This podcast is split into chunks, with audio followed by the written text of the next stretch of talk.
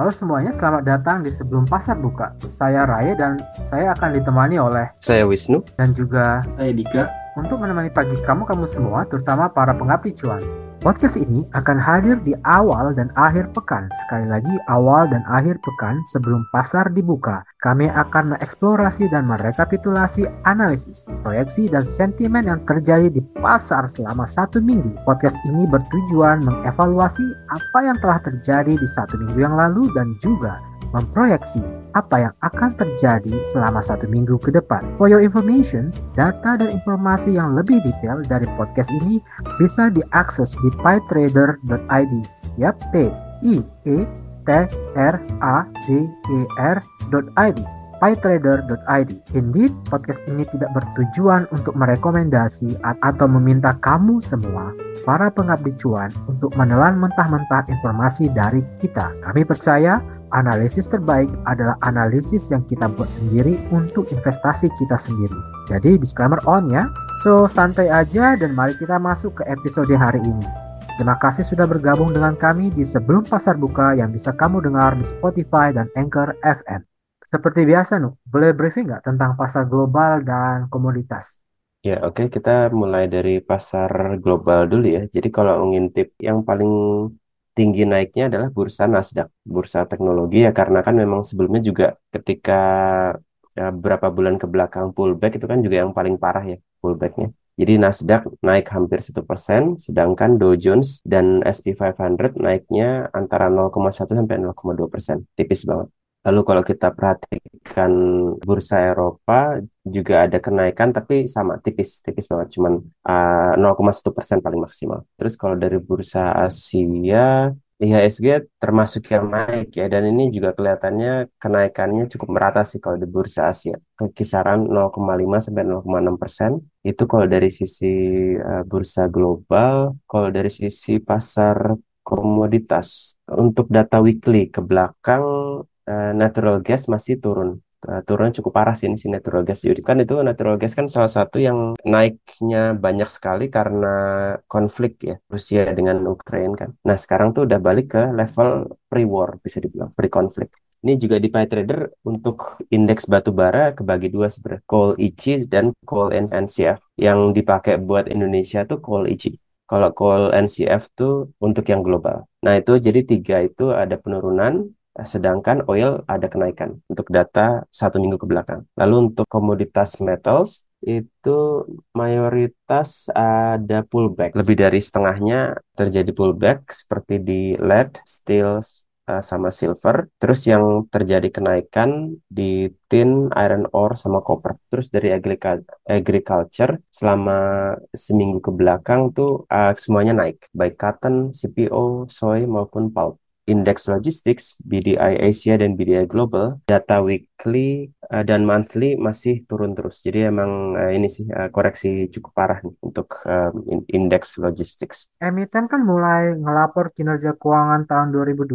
Apa sudah saatnya masuk ke strategi earnings pay? Iya, nah jadi kayak kita bahas kapan ya? Di satu podcast yang lalu atau dua podcast yang lalu kan sempat disampaikan kalau di US pun udah mulai musim ya musim earnings. Dan di Indonesia juga seharusnya mungkin sebentar lagi bakal um, makin banyak yang yang publish earnings mereka melakukan earnings announcement. Nah itu ini kan soalnya kan double ya nanti ya. Ketika muncul laporan keuangan itu kan untuk uh, annual 2022 sekaligus kuartal pertama kuartal pertama 2023 kan. Jadi ber, uh, berdekatan gitu itu timingnya. Jadi biasanya itu jadi uh, momen untuk yang cukup kuat untuk melakukan tema uh, earnings play. Jadi yang dicari mana yang mengalami kenaikan ya, kenaikan cukup tinggi baik itu dari sisi top line terutama paling penting sebenarnya bottom line. Karena seperti yang kita lihat di um, di US market kan di podcast sebelumnya gue sempat sampaikan udah seperlima ya sekitar 20%. Sekarang udah hampir 30% dari perusahaan-perusahaan SP 500 melaporkan um, earnings mereka dan mayoritas itu sebenarnya top line-nya naik tapi bottom line-nya turun gitu. Jadi rata ekspektasi market konsensus dari market itu bilang sekarang tuh uh, earnings di SP 500 tuh in line for a 5% drop gitu. Walaupun dari sisi top line ada kenaikan artinya tuh kan digerogoti di tengah ya bagian cost-nya. Jadi ada kayak berhubung dengan inflasi ya, inflasi naik, bahan baku segala macam pada naik ya wajar sih kalau bottom line-nya akhirnya terjadi penurunan. Nah, di Indonesia juga seharusnya mungkin mungkin nggak langsung berasa di kuartal sekarang ini ya, mungkin di dua kuartal ke depan baru kerasa banget dari sisi earnings bakal ada pullback. Ini gue hanya mau mengulang apa yang lu udah sebutin atau bahkan sebenarnya ada lu bahas di podcast sebelumnya. Jadi pelaporan keuangan tahun 2002 dengan laporan keuangan kuartal 1 di 2023 itu kan lumayan dekat tuh kan ya. Apa yang retail investor bisa explore jika ingin menggunakan analisis fundamental berdasarkan pelaporan keuangan tahun 2002 dan kuartal 1 2023. Apa yang mereka bisa lakukan uh, jika punya dua informasi ini?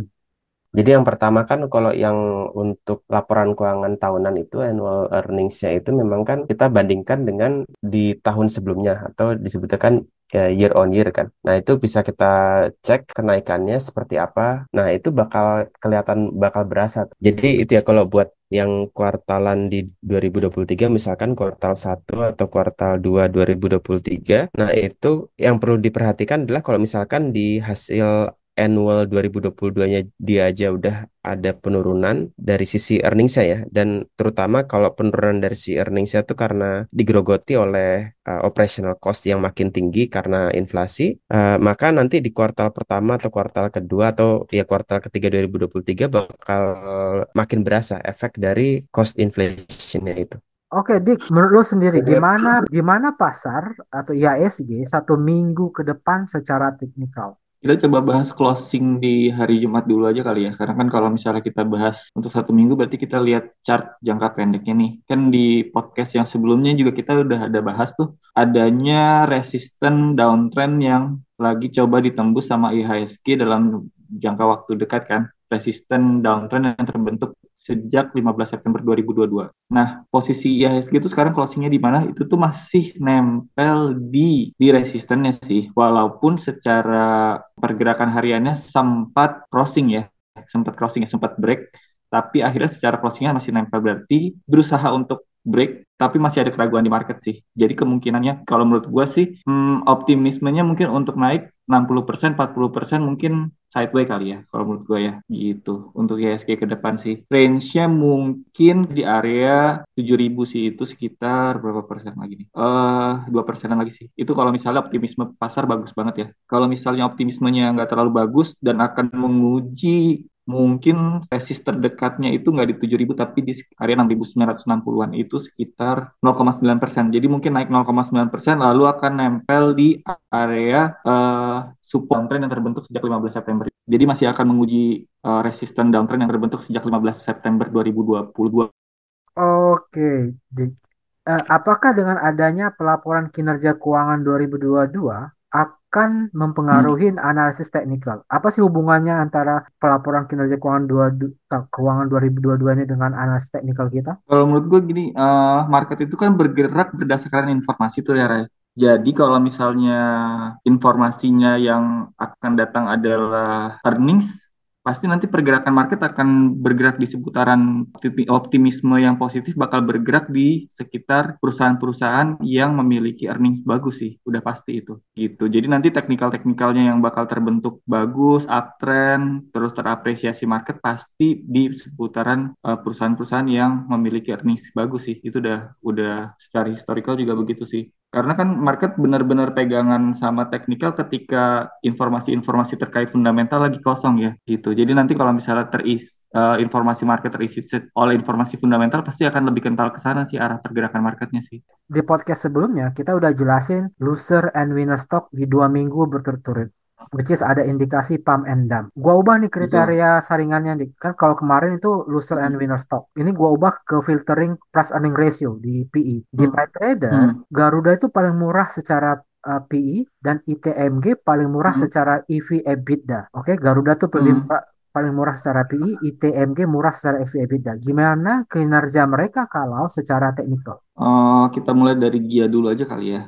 Kalau misalnya gue lihat dari Gia sih sebenarnya downtrendnya sih kelihatannya sih udah selesai sih kelihatannya ya. Untuk dilihat dari pergerakan candle seminggu kemarin. Jadi memang lagi ngebentuk support baru di area berapa nih? 90 kan sampai 110-an sih Rai. Dia lagi sideways di area situ sih. Mungkin sedang menunggu adanya katalis baru ya. Mungkin menunggu kabar terkait dengan restrukturisasi debt-nya dia kan. Itu kabarnya kan masih belum tahu tuh progresnya seperti apa. Mungkin begitu sih untuk dia sih dari dari momentum segala macamnya juga belum kebentuk apa-apa sih nih dia. Jadi mungkin masih bakal sideways ya. Terus kita buka ITMG ya. Hmm, kita coba urut aja ya teknikalnya secara tarikan garis kita lihat secara klasik aja jadi tarik-tarik garis. Hmm, kalau misalnya kita lihat kan hmm, ITMG itu kan uh, uptrendnya udah terbentuk sejak November 2020 tuh Rai dan terakselerasi dua kali. Itu terakselerasi pertama kali di April 2021 lalu terakselerasi lagi kenaikannya di Februari 2022. Nah, posisinya sekarang tuh di mana? Secara jangka pendeknya sih sebenarnya ini ITMG lagi downtrend sih sejak November 2022 dan itu tren downtrendnya masih masih bertahan sih sampai sekarang sih. Mungkin nanti coba dilihat juga pergerakan harga call-nya sih. Kalau dibandingin dari Oktober 2022 gimana tuh trennya apakah turun apa enggak gitu. Dan sekarang sih kalau misalnya kita lihat selain adanya tren downtrend yang terbentuk sejak Oktober 2022, kalau misalnya kita lihat pergerakannya dari cuma satu bulan ke belakang sih sebenarnya lagi sideways ya di area 3.400 34.000 sampai 38.000 38.800 range-nya di situ sih. Jadi yang kalau misalnya untuk orang-orang yang udah pegang ITMG dijagain aja supportnya 30 di 34.000 karena kalau misalnya support 34.000-nya itu jebol turunnya lumayan jauh sih. Mungkin areanya bakal turun 10% lagi ke 31.000 ya kalau misalnya si 34.000-nya jebol ya. Oke, gue balik ke Wisnu dulu nih. Nu, secara fundamental, GIA atau Garuda Indonesia. Kalau kita lihat di PyTrader, GIA ini memiliki return on asset tertinggi di industri transportation, yaitu 83,8%. Kelihatannya bagus dong, apalagi pair-nya sangat kecil. Kalau di PyTrader, per dia itu 0,04. Dan seperti yang kita bahas di podcast sebelumnya, industri transportasi ini termasuk industri yang lagi laggard, which is is a good news for industrial rotation strategy kan. Nah, jadi nih ROA-nya tinggi, per-nya kecil, industrialnya lagi laggard. Apa yang harus lebih dipahami oleh retail investor sebelum memilih GIA as their portfolio? Jadi kalau perlu nih, apa yang harus diperhatikan dengan informasi-informasi yang terlalu bagus seperti ini? Ya, jadi memang data yang disajikan di PayTrader tuh sebenarnya masih masih kisaran data sederhana yang ada sekarang gitu. Dan sebenarnya nanti bakal ada pengembangan lebih lanjut menjadi lebih sophisticated dalam bentuk yang namanya tuh kita sebut Financial Analysis Center dan di dalamnya tuh ada algoritma red flag, green flag. Itu itu masih dalam pengembangan ya fitur tersebut. Nah, jadi kalau misalkan itu red flag, green flagnya udah jadi, itu bakal langsung untuk uh, case study Garuda Indonesia ini GIA ini bakal kena red flag banyak banget. Jadi ini ya kalau kita perhatikan kalau kalian buka stock summary Garuda Indonesia di PyTrader itu kan kelihatan tuh oh price to sales-nya nomor ranking satu gitu artinya yang termurah seindustri. Pair-nya juga nominalnya 0,04 ranking satu termurah seindustri. Nah, net profit margin ROA-nya nomor satu termurah seindustri. Nah, cuman ada anomali nih. Kenapa kok price to book-nya minus? minus 0,12 dan akhirnya kan ranknya juga kosong kan itu. Lalu debt to equity ratio-nya minus 3,44. Nah, cara ya, gue kasih tips dan trik untuk cara baca cepatnya tuh kita lihat di PBV. PBV itu kan price, harga saham emiten atau market cap dibagi sama book value kan. Nah, sedangkan harga saham emiten atau market cap itu kan nggak mungkin negatif. Nah, artinya ini kalau sampai ada nilai negatif di PBV, artinya yang negatif adalah book value-nya. Equity-nya negatif. Nah, equity kenapa bisa negatif? Karena uh, mengakumulasi kerugian selama bertahun-tahun ke belakang. Dan ketika kita cek data Garuda ya selama berapa kuartal ke belakang. Jadi itu memang ada banyak sekali noise di laporan keuangan uh, Garuda Indonesia. Jadi kalau gue rinci sedikit itu dari sisi operating ya, dari sisi operating income itu selama berapa kuartal ya? Pokoknya sampai kuartal pertama 2021. Jadi 2021 ya bukan 2022. Sampai kuartal pertama 2021 mengalami loss dari sisi dari sisi operating ya. Jadi operating loss. Nah, lalu di kuartal berapa nih? Di kuartal 2, 2022 tahun lalu berarti kan pertengahan tahun lalu tiba-tiba ada ada non operating income sebesar hampir 65 triliun. Nah, itu noise-nya di situ. Jadi seakan-akan untuk data tahunannya atau annualize-nya itu seakan-akan bagus banget untuk dia. Makanya PR-nya jadi 0,04 padahal itu tuh uh, eh, non operating yang gue belum cek sih isinya apa tapi biasanya kalau udah non operating itu uh, kita langsung kategorikan itu sebagai noise dan kalau udah sifatnya noise itu harus dinormalize, harus dikeluarin dari dari uh, rumusnya ya. Kalau kita balik ke data yang ada, berarti per 0,04 yang ranking 1 itu kan berarti nggak mencerminkan kondisi sebenarnya dari Garuda Indonesia. Terus net profit margin dan uh, return asetnya juga yang tinggi sekali, uh, bahkan rank nomor satu di industrinya itu juga nggak mencerminkan kondisi sebenarnya karena itu adalah hasil dari noise. Thank you, No. Ini sebenarnya kita ada satu podcast tambahan ya itu namanya intermezzo yang bakal ngebahas tentang PI. Mungkin teman-teman bisa akan dengar di sana bagaimana cara menganalisis PI yang kecil dan yang besar. Sebagai penutup, apa hmm. peranan analisis teknikal kalau kita pengen gabungin dengan earnings per strategy? Bagaimana cara mengkombinasikannya? Hmm dibuat jadi screener layer aja kali ya modelannya ya. Jadi kalau misalnya kan tadi gue udah bilang tuh market bakal bergerak berdasarkan informasi yang bakal muncul. Kalau misalnya yang selanjutnya informasi yang bakal menggerakkan marketnya adalah earnings, katalis kuatnya adalah earnings, berarti kita screener awalnya pakai earnings dulu aja tuh, mulai aja dikumpulin tuh, bikin watchlist nama-nama perusahaan yang earningsnya bagus tuh, kan kita kalau misalnya earnings Q4-nya belum keluar, kita bisa gunain earnings Q3-nya dulu ya sebagai gambaran kasarnya tuh, terus mungkin kalau misalnya kita mau buat uh, proyeksinya mungkin ya dilihat aja katalis-katalis yang mungkin bisa membantu kita untuk membuat proyeksi kira-kira di Q4-nya gimana, apakah masih akan sesuai dengan tren yang terbentuk sejak Q1 sampai Q3 ataukah akan ada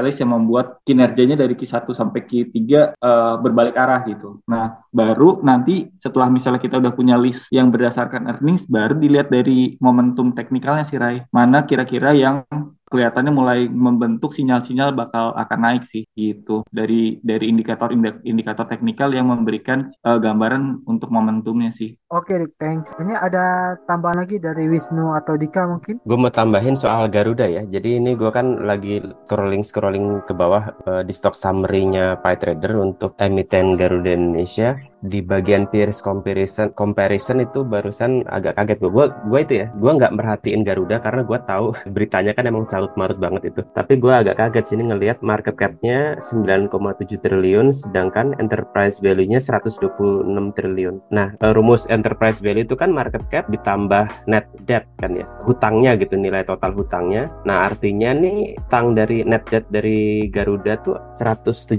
triliun sendiri. Ya itu sih itu yang berkaitan dengan yang tadi Dika sampaikan, tapi ini cukup mengejutkan tadi gue ngelihat uh, datanya. Gua rasa itu dulu untuk hari ini. Terima kasih telah mendengarkan. Saya Raye. Saya Wisnu. Saya Dika. Kami tutup pasar kami dulu. Terima kasih. Sampai jumpa di sebelum pasar buka berikutnya.